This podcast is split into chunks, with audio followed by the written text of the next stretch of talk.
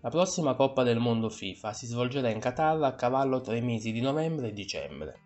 Questi coincidono con il periodo in season della stagione calcistica europea.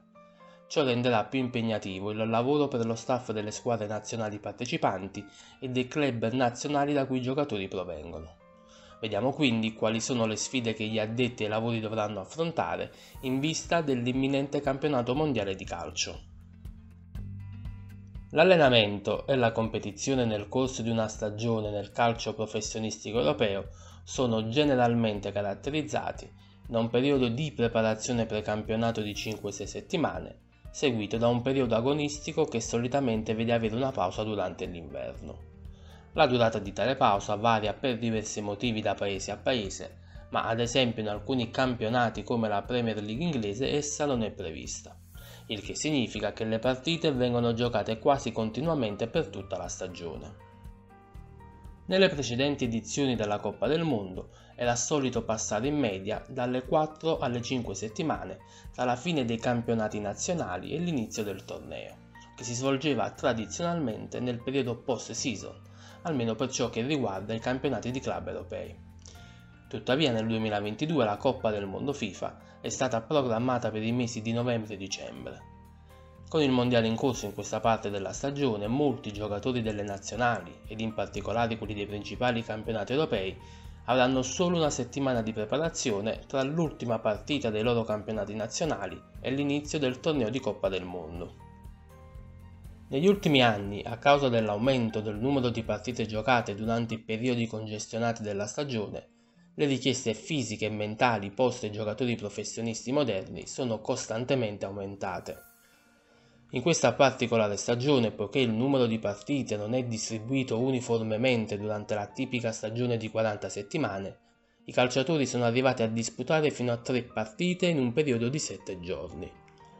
Di conseguenza, oltre alle esigenze fisiche e mentali richieste in ogni match, i giocatori potrebbero non recuperare sufficientemente da queste partite ed essere maggiormente esposti al rischio di infortuni e infezioni sia durante la Coppa del Mondo sia nell'immediato periodo che lo precede. Una prima sfida da affrontare per lo staff delle squadre nazionali è quello di gestire calciatori che provengono da diverse leghe professionistiche il che vuol dire che hanno giocato un numero di partite differenti, che giocano in campionati con diversi livelli di difficoltà e che hanno terminato il loro rispettivo campionato in tempi diversi gli uni dagli altri. Magari provengono anche da diversi continenti, complicando ancor più il processo di allenamento durante il mondiale. A ciò si aggiungono le differenze legate tra chi gioca titolare e chi no, quindi con evidenti differenti carichi di lavoro interni ed esterni, a cui sono sottoposti durante il periodo premondiale.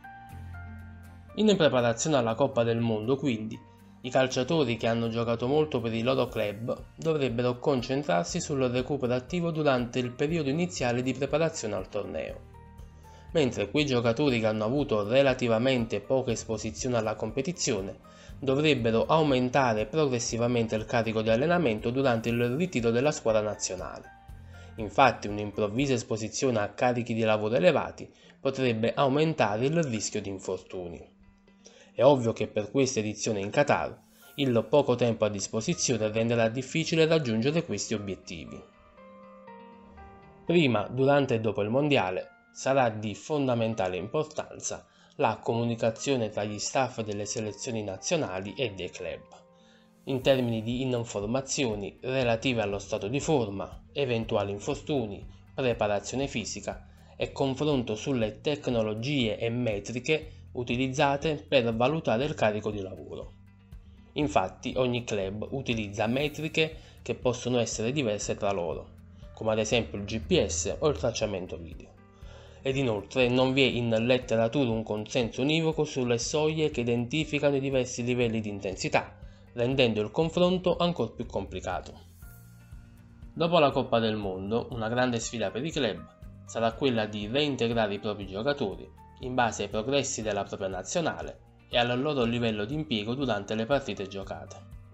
I club avranno molti giocatori che non hanno partecipato al torneo e che nel frattempo non avranno smesso di allenarsi.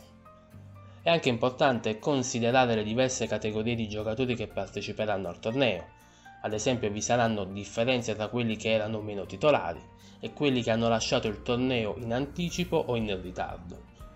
Di conseguenza i carichi di allenamento esterni varieranno in modo significativo man mano che i giocatori tornano nei loro club dopo la fase a gironi e quelle successive. Da notare infine che i campionati nazionali di Francia, Spagna ed Inghilterra riprenderanno il loro calendario delle partite il 27 dicembre, appena dieci giorni dopo la fine della Coppa del Mondo. Tutti i club avranno obiettivi ambiziosi per il proseguo della stagione 2022-2023, sia con le competizioni nazionali che continentali, come la Champions League e l'Europa League ad esempio, che sono di alta priorità. Di conseguenza, gli allenatori del club vorranno che i loro giocatori siano disponibili per il resto della stagione in piena forma e in ottima salute.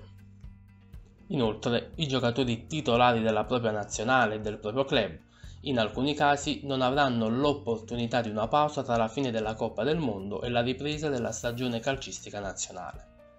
Un elemento da non sottovalutare considerato che la ricerca mostra un maggiore rischio di infortuni nei campionati che non hanno una pausa invernale, come ad esempio succede per la Premier League inglese, rispetto ai campionati che la fanno.